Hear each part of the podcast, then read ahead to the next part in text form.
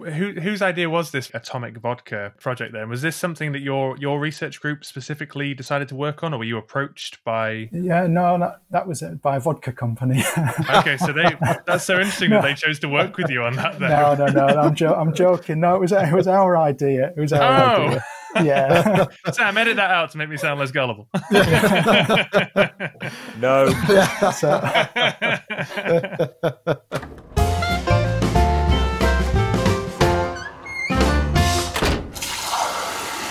Welcome back to episode 3 of the lockdown series of the Pint of Science podcast. Yes, indeed. Welcome back.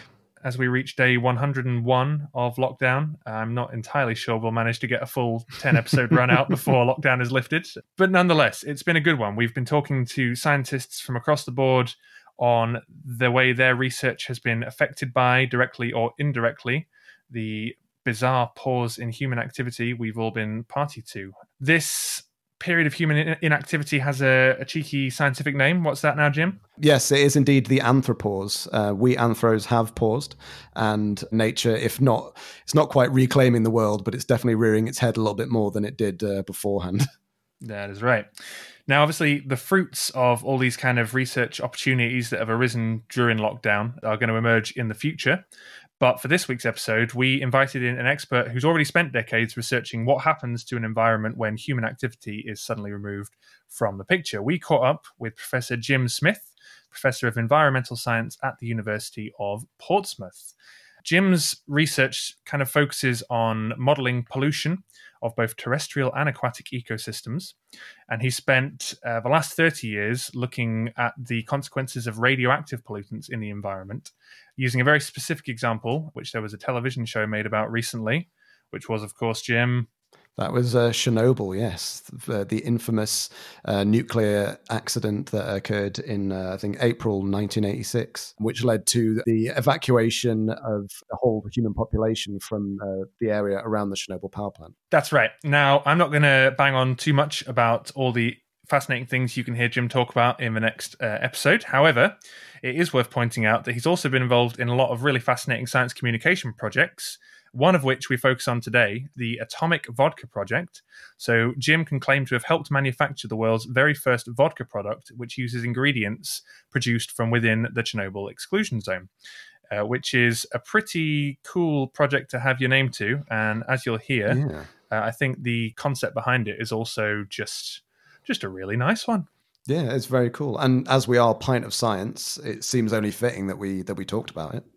Absolutely. I wish we could have been there in person with him to have a few shots. Have a little drink, yeah. Anyway, we'll catch up with you again at the end of the episode. Enjoy. Speak to you soon. Enjoy. Many people might have seen the amazing TV series last year. I've been studying Chernobyl since 1990 when I was studying as a PhD student radioactivity in the Lake District in the UK. So we got some small amount of fallout in the UK from Chernobyl. But since 1994, I've been working in the exclusion zone around the plant itself. So that's the 30-kilometre radius abandoned area. And that's a huge area. By UK standards, it's about the size of Hampshire. So it's about 4,600 square kilometres. So it's a huge area of land that was abandoned a few days after the accident. So the people were evacuated. And originally, we were looking at what had happened to the radioactivity in the exclusion zone. So what was it transporting out in rivers? How was it getting into the food chain? But in the last sort of 10, 15 years, we've been looking at whether the radioactivity had any effect on wildlife there and what happened to the wildlife when the people moved out. You said that you'd actually spent time in the exclusion zone. Has that been a kind of big part of your research, travelling out there and spending time in that bit of the world? Yeah, on and off, I've probably been sort of 40 or 50 times. We tend to go in sort of spring and autumn for a week or 2 weeks, firstly looking at where the radioactivity is and was after the accident, and secondly looking at some of the effects on organisms living in that zone when people moved out, that the organisms stayed, the plants, the animals stayed, what's happened to them. And I suppose if it's not too broad a question, kind of what specifically are you seeing as far as the wildlife goes in the exclusion zone? Well, it's been interesting following this over the years. I work with a lot of scientists in Belarus. Chernobyl is actually almost exactly on the border between Ukraine. It's in Ukraine, but it's almost exactly on the border between Ukraine and Belarus. So about half of the exclusion zone's in Ukraine and half is in Belarus. And I've been working with both Belarusian and Ukrainian scientists over the years.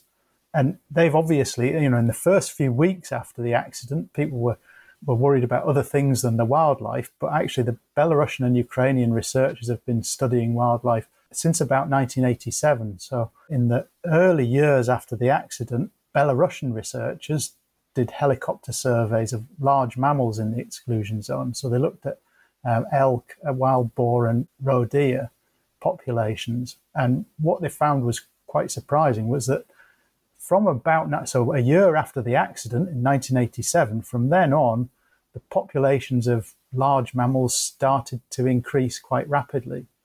And They didn't specifically look at wolves because you can't really do surveys of wolves from a helicopter, but we believe that the wolf population as a predator started to expand rapidly as well. Wow. Is that kind of contrary to what people expected to happen? Well, I would say it's contrary to what most people expected to happen. But if you looked at it, this isn't the first time scientists have thought about this. In the 1960s and 1970s, the Cold War, there were lots of nuclear weapons tests going on, and scientists were studying these things to sort of understand what would happen in the consequences of a big nuclear accident or a nuclear bomb going off, what would happen to organisms.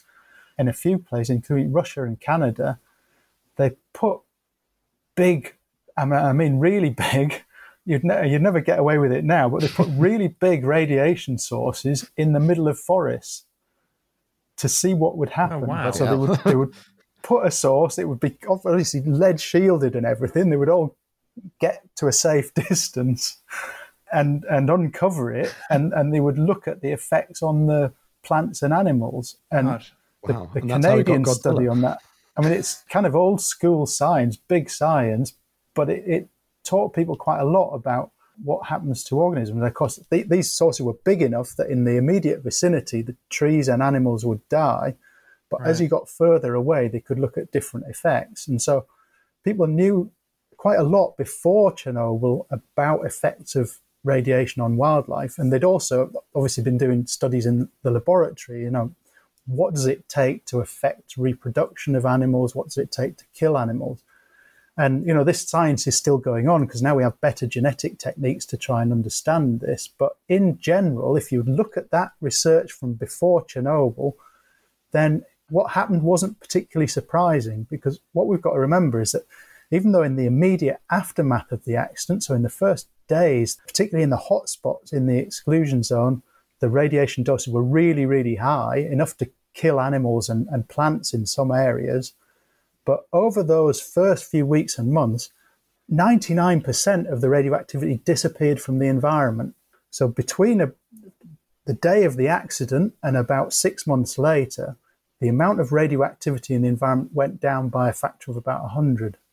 And that's because most of the radionuclides that were emitted, so a nuclear reactor has all these different fission products, and most of them are short-lived. So they decay quickly by nuclear physical decay.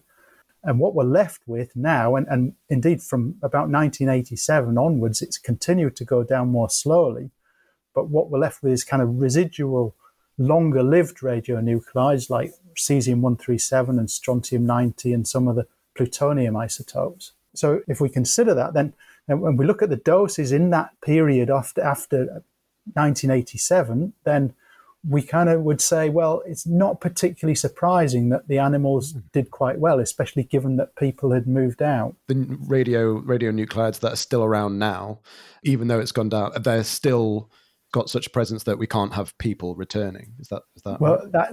That's an interesting question, because it's not uniformly contaminated, the exclusion zone. So there are hot spots, and what I would call the real hot spots are probably no more than 2-3% of the whole surface area of this huge area, but they are still quite significantly contaminated. Now, the rest of the area still has these lower levels of radioactivity, and you might have heard of the babushkas, the grandmothers of Chernobyl, and it's generally women, because women in that part of the world tend to live quite a lot longer than men. Mm. They're living in the villages in some of the, not the most contaminated spots, but in some of the villages in the exclusion zone.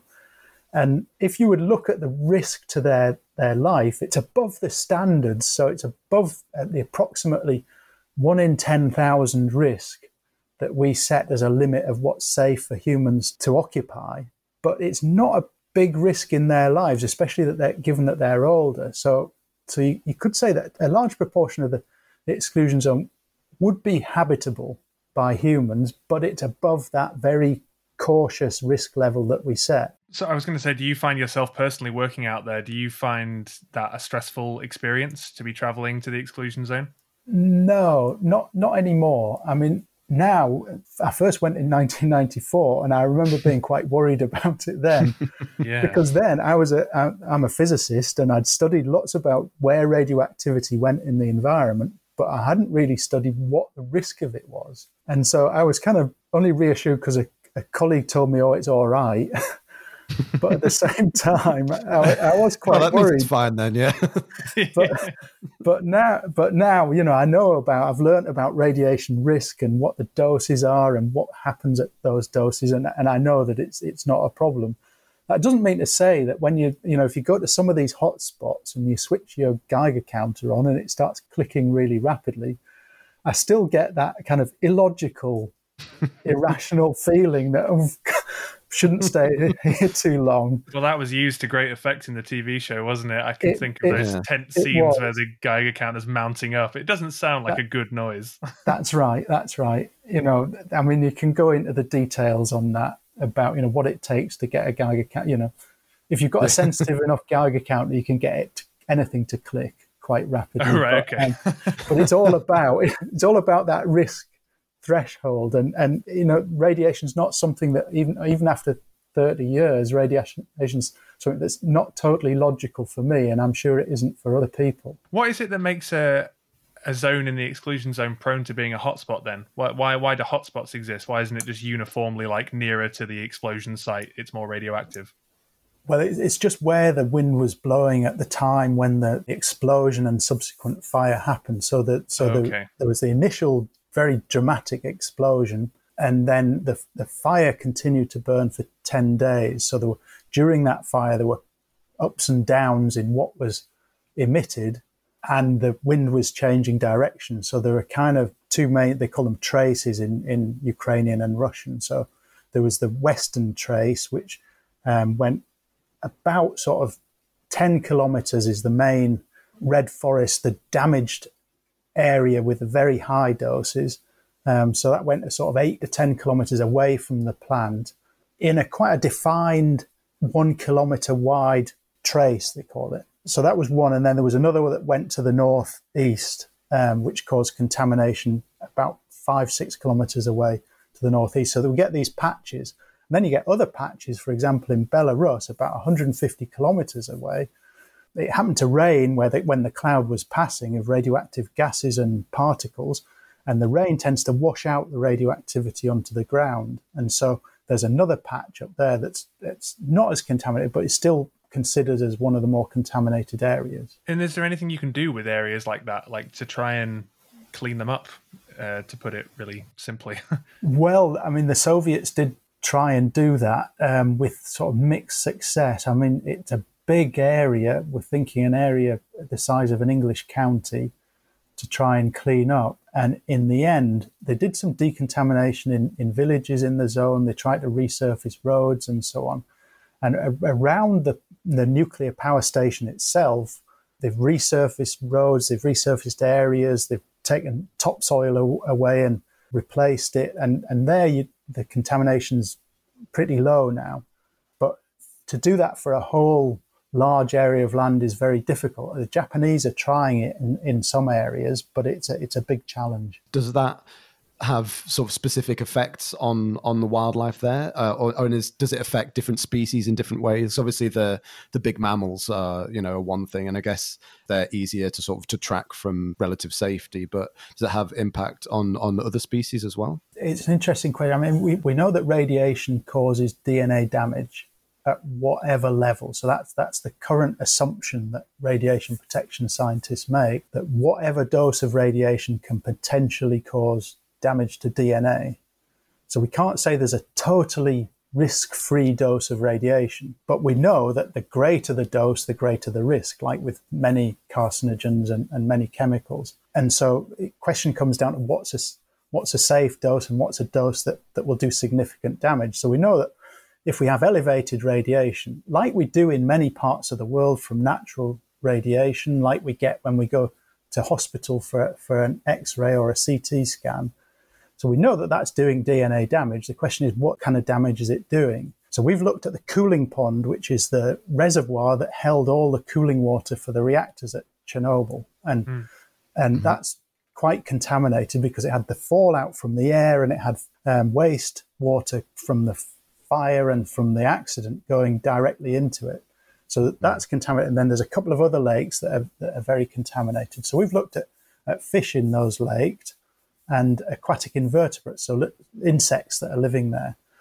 And we haven't seen very much. So the insects seem to be doing fine. We've looked at a genetic level and we can't see anything. There's some evidence that there's some impact on reproduction of fish in the cooling pond. But again, we think it's quite subtle. So it means that even though the radiation's probably having a subtle effect on them, it's not affecting the populations. I'm getting the feeling that the net kind of effect on the wildlife, although, as you say, there's this low-level risk that they're kind of experiencing, the beneficial effects of having no people around presumably outweigh it quite massively. That's what we believe. And this is what, as early on as 1987, when the animals started coming back, you could see that. So we're not saying that there aren't any effects of radiation in those hotspots, but the benefit to the ecosystem of the people moving out and stopping doing the things that they do, hunting, fishing,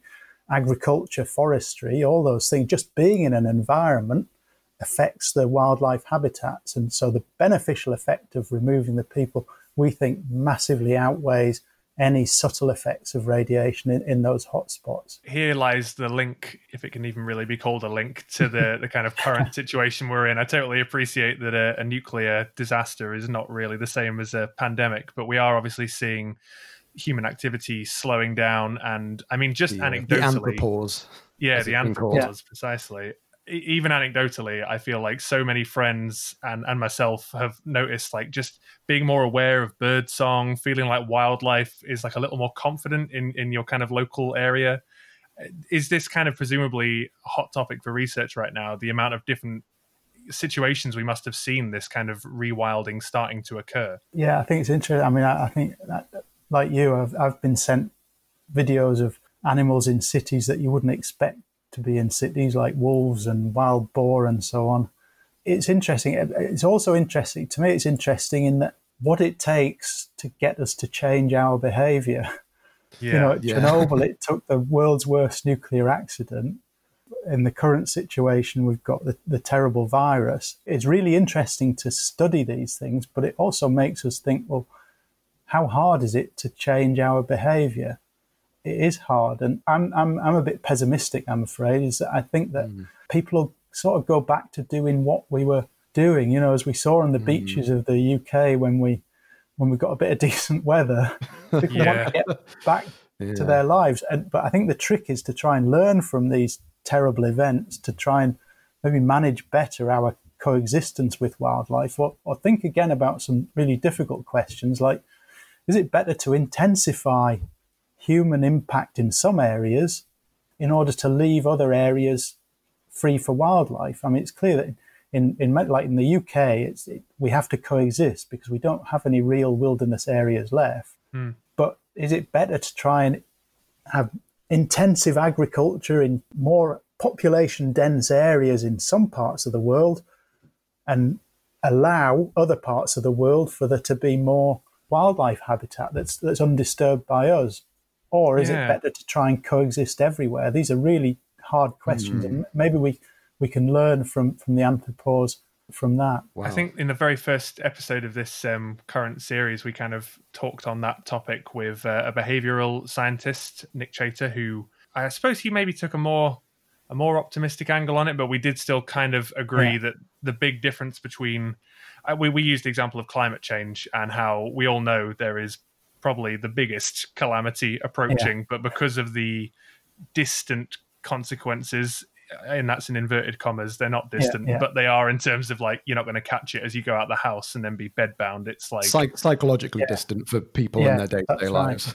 And that's you're right, getting people to change in those contexts is incredibly difficult. Whereas, the threat of nuclear fallout or a disease is a lot more of a motivator in the immediate sense.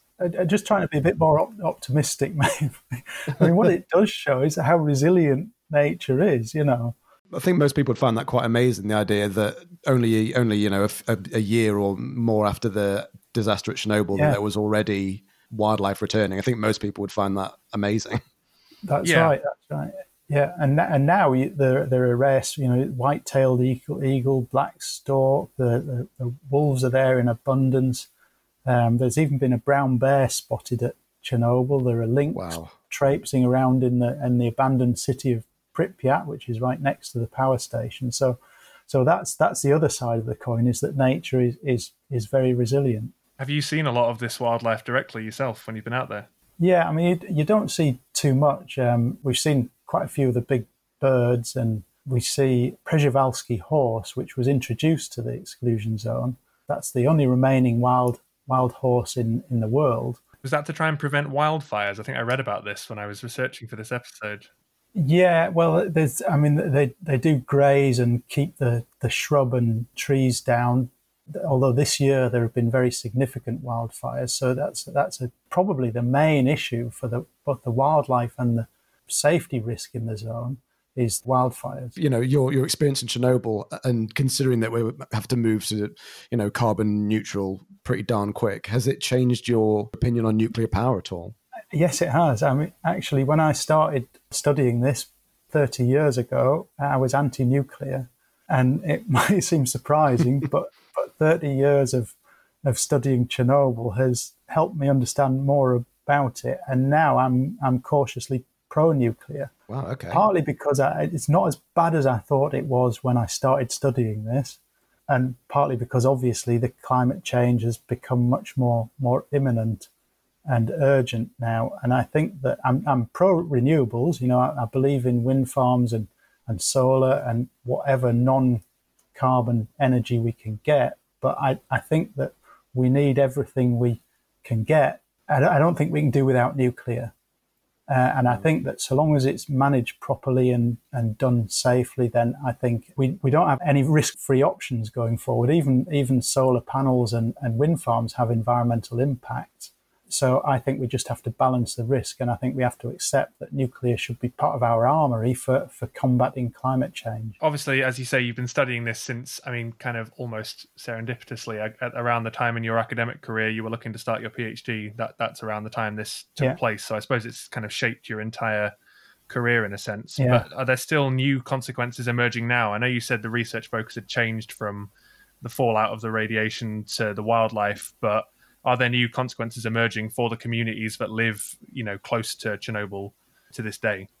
Yeah, I think that's really interesting. What might sound surprising, but it's for a long time, it's been known that the main consequence of Chernobyl was not the direct health impact of the radiation, although they were significant in some cases, but the social and economic impact of the accident. So aside from using a very significant proportion of the budget of Ukraine and Belarus to mitigate the consequences, rehouse people, relocate people, it's had big psychological and social impacts. So people in the affected areas believed that their health was worse than it was because of a fear of radiation. So whatever illness people got in those areas tended to be attributed to radiation, when the science says that there's a very, very big probability that it wasn't, that the radiation risk to most of the population was very, very low. Although a lot of people got a radiation dose, that dose was within the range of natural radiation doses that we all get from rocks and from cosmic rays and so on. But the impact, both economic, of the evacuation, the rehousing, the loss of employment. So we're working in an area called Narodici, which is in what we call Zone 2. So it's not in the main exclusion zone. It's called the Zone of Obligatory Resettlement. So in theory, people were supposed to be moved out, but not everybody did. In Narodici, before the accident, it had a population of 30,000. Now it has 10,000. And there's still a school, there's a council, everything's working, except that there's no official use of the land allowed because it's deemed contaminated, and there's no investment allowed. And so unemployment in Narodici is about 50%. So all these impacts of the accident have been really serious. And what we're trying to do is to work with our Ukrainian colleagues to develop a method to say, well, this land can be used again or it can't. And we believe that there's a very significant area of land that's currently abandoned outside the main exclusion zone that could be used again and start to bring back jobs and better economic conditions in those areas. And I believe that now, and indeed even a few years after the accident, the main issues in those areas were not the direct effects of radiation, but the effects on people's life prospects and their diet from low incomes and unemployment. So from a perspective of wanting to kind of show that this land is potentially safe to use again, is that where the Atomic Vodka Project was kind of born from? Kind of, yeah. We were interested in looking at how the radiation went through the environment. So how much, so many years on, how much was transferring from soils into plants. But we also had this idea to see what happens when you distill to ferment the grain and distill it and produce a vodka. And it's not rocket science, really. We know that when you distill something, apart from the alcohol, you leave more or less everything else in the waste product. So this is what we found. So we found that the grain that we used, where we grew the grain in the main exclusion zone, the grain that we used was slightly contaminated. So it was above the Ukrainian limit for consumption. But once we distilled it, the distillate that went through into the vodka, we couldn't find any signs of radioactivity. Wow. And whose idea was this project then? Was this something that your research group specifically decided to work on, or were you approached by... Yeah, no, that was by a vodka company. Okay, so that's so interesting that they chose to work with you on that then. No, I'm joking. No, it was our idea. It was our idea. Yeah. Sam, edit that out to make me sound less gullible. That does sound like the idea of some... No. Yeah, So no, that was our idea, and it's something that I've been dreaming of for quite a long time. But we just, like, in the last few years, we just got the chance to do it, and we've done it. So we've now got a website. What we're currently struggling with is Ukrainian regulation, not so much on contaminated products, but on production of strong alcohol. So in Ukraine, currently, all strong alcohol has to be produced by the state. But we're hoping that that's going to change. There's a few craft distilleries springing up in Ukraine, and we want to work with one of those to start producing this commercially. And we've set up a social enterprise to try and hopefully produce some vodka and sell it and put the profits towards helping the people that have been affected by the accident. Such a great idea. It really is.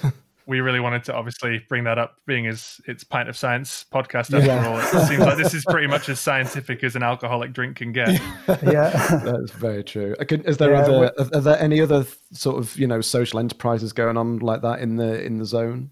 No, I mean we've speculated about other things, but not yet. I mean there is activity going on. So within the what we call the 10-kilometer zone, the near zone of the plant, that's been designated as a kind of technological zone, and so there's waste disposal activities going on both from the plant, and there's a plan to make it a nuclear waste disposal site for Ukraine because it kind of makes sense. There's no people around living around there.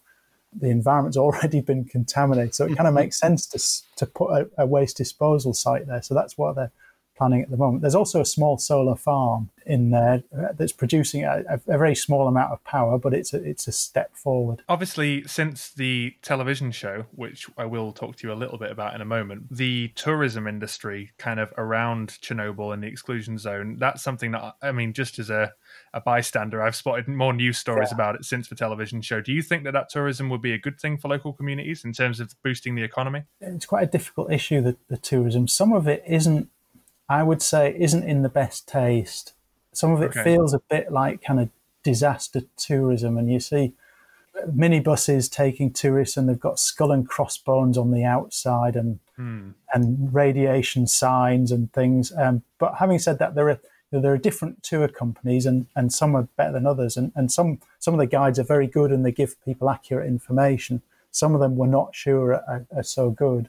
But in general, I think if people are going there and they're learning what it's really like in the exclusion zone, then I think it's probably a good thing. I think, just to sort of wrap up on the Atomic Vodka Project, I think that's a really nice thing about what you've got going on there, in that none of the marketing around that or the press you've done has been at all like, you know, you could have, as you say, gone for the kind of insensitive, garish, making a big thing of the radioactivity, whereas the angle's been much more, look, this can be a safe product. Do you know what I mean? This doesn't have to be viewed as a dangerous thing. Yeah. I think, I mean, when you first think about it, and many people have suggested this to us, that you sort of put something in it that makes it glow in the dark and put a big nuclear trefoil symbol on it. And that's kind of everybody's first thought, but it's not what we want to do. What's important to us is that we get the science message across. Yes. As well as hopefully trying to do so. If we ever get any made, which is our big job we're working on at the moment, is to produce something that'll help with the economic situation there. That's really interesting. I think with the link to the Chernobyl series as well, because obviously, I mean, I watched it and it was brilliant. With the move towards nuclear power, do you think there is some sort of work to be done on reducing the sort of negative portrayal of nuclear power in general? This is something that's really hard. And it's been talked about for decades. It's not like we suddenly sort of come to a realization that we have to explain this science better to people. It was an issue after Chernobyl. It was an issue after Fukushima accident in 2011, and we just have to keep working on that. It's not an easy message to get across because it's complicated. You know, nothing's completely safe. We just have to try and get across to people what the real risks are so they can make considered judgments. And when surveys are done of people's attitudes to risk and nuclear, it always comes up as a much bigger risk than the scientific community thinks it is. And that's understandable because it's got all these associations with Chernobyl, with nuclear weapons and so on.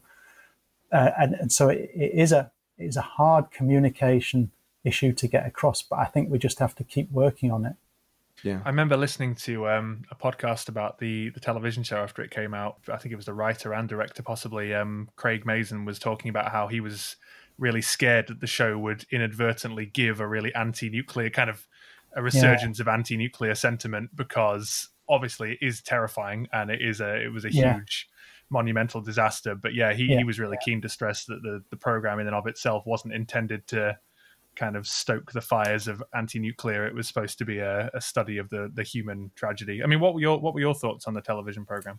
Well, I thought I was gripped by it. The first episode in particular, where the level of detail that they've gone into is quite amazing. You know, I've read quite a lot about that night of the accident, and it seemed to me that it really captured, slightly dramatized, but it really captured what happened on that night. It was quite amazing and quite emotional for me to watch. But there were some things in the series that weren't right, and in particular the sort of claim that it could all have blown up like a nuclear bomb could have blown up. That was a bit of a narrative at the time, and that was a concern at the time, but the science just doesn't back that up. Nuclear power stations, you know, I've talked to nuclear physicists about this, nuclear power stations just can't blow up like that. Okay. You know, if things had really gone wrong and the core had melted down and into the water pool at the bottom, that was the narrative of the drama. Yeah. It was argued in that drama that would produce a thermonuclear explosion that would blow up half of Ukraine and Belarus. That just isn't scientifically justified. they did exaggerate some things. I suppose they were, I guess, for the television show, every episode had to have its kind of tension and drama. Yeah. The problem with it was that it was so good that people tended to take it as a documentary. So it was so accurately portrayed that you tend to believe it and see it as a real reconstruction of what really happened historically, whereas it was a drama and certain things were dramatized. Just as a sort of closing point, you actually started your scientific education, I guess, up in Edinburgh studying astrophysics, right? That's right, yeah. So that's quite a big change to my mind, to go from your undergraduate degree to where you are now. How did that sort of happen? What inspired the leap? Or is it a leap? Am I imagining it's a bigger leap than it is? Well, it was quite a big leap. I was all set to do a PhD in astrophysics, actually. And then I'd been an environmentalist when I was an undergraduate and part of the Green Group at Edinburgh University. And I wanted to, naively probably, I wanted to save the environment. And so I did a master's at Cranfield Institute of Technology on soil science and water engineering, because I wanted to move into the environmental field and maybe work in developing countries. But then sort of by luck, I saw a PhD opportunity which kind of combined the two. So it was about mathematical modelling of where radioactivity goes in the environment. So it brought in the physics and it brought in the soil science and water engineering. So it was kind of a bit of luck like anything, but it was a conscious decision to try and do something environmentally focused. And I've kind of been happy with that decision. Yeah, and it makes for a pretty interesting kind of career development, really, to have, as we've discussed, it's kind of brought you from a position of maybe environmental kind of campaigning through to campaigning for nuclear power, but from a very scientific perspective, which is, I think, the best grounds to believe in something. Yeah, I think so. Well, I mean, brilliant. Thank you so much for giving up your time on a weekday evening like this. It's been really, really fascinating to catch up. I think I saw, when I was doing research for this episode, did I see a photo of you? Have you been inside the control room of Chernobyl? It could have been you. Yeah, in the one next door. So Unit 3, Unit 4 that exploded, 3 I've been inside. Wasn't it running as a power station till 2001 or something scary like that? Yeah, it was in the year 2000 it was closed. They did some extra safety systems, as you might imagine, but it did run till 2000, and Units 1 and 2 ran until I think mid-1990s. Wow. It's a very emotional experience to go inside. I'd like to go into the control room of Unit 4, and I believe, I've heard that it's open for tourists now, right? But you've got to book well ahead. Okay. Oh, yeah. And one of my biggest during the lockdown as well. No.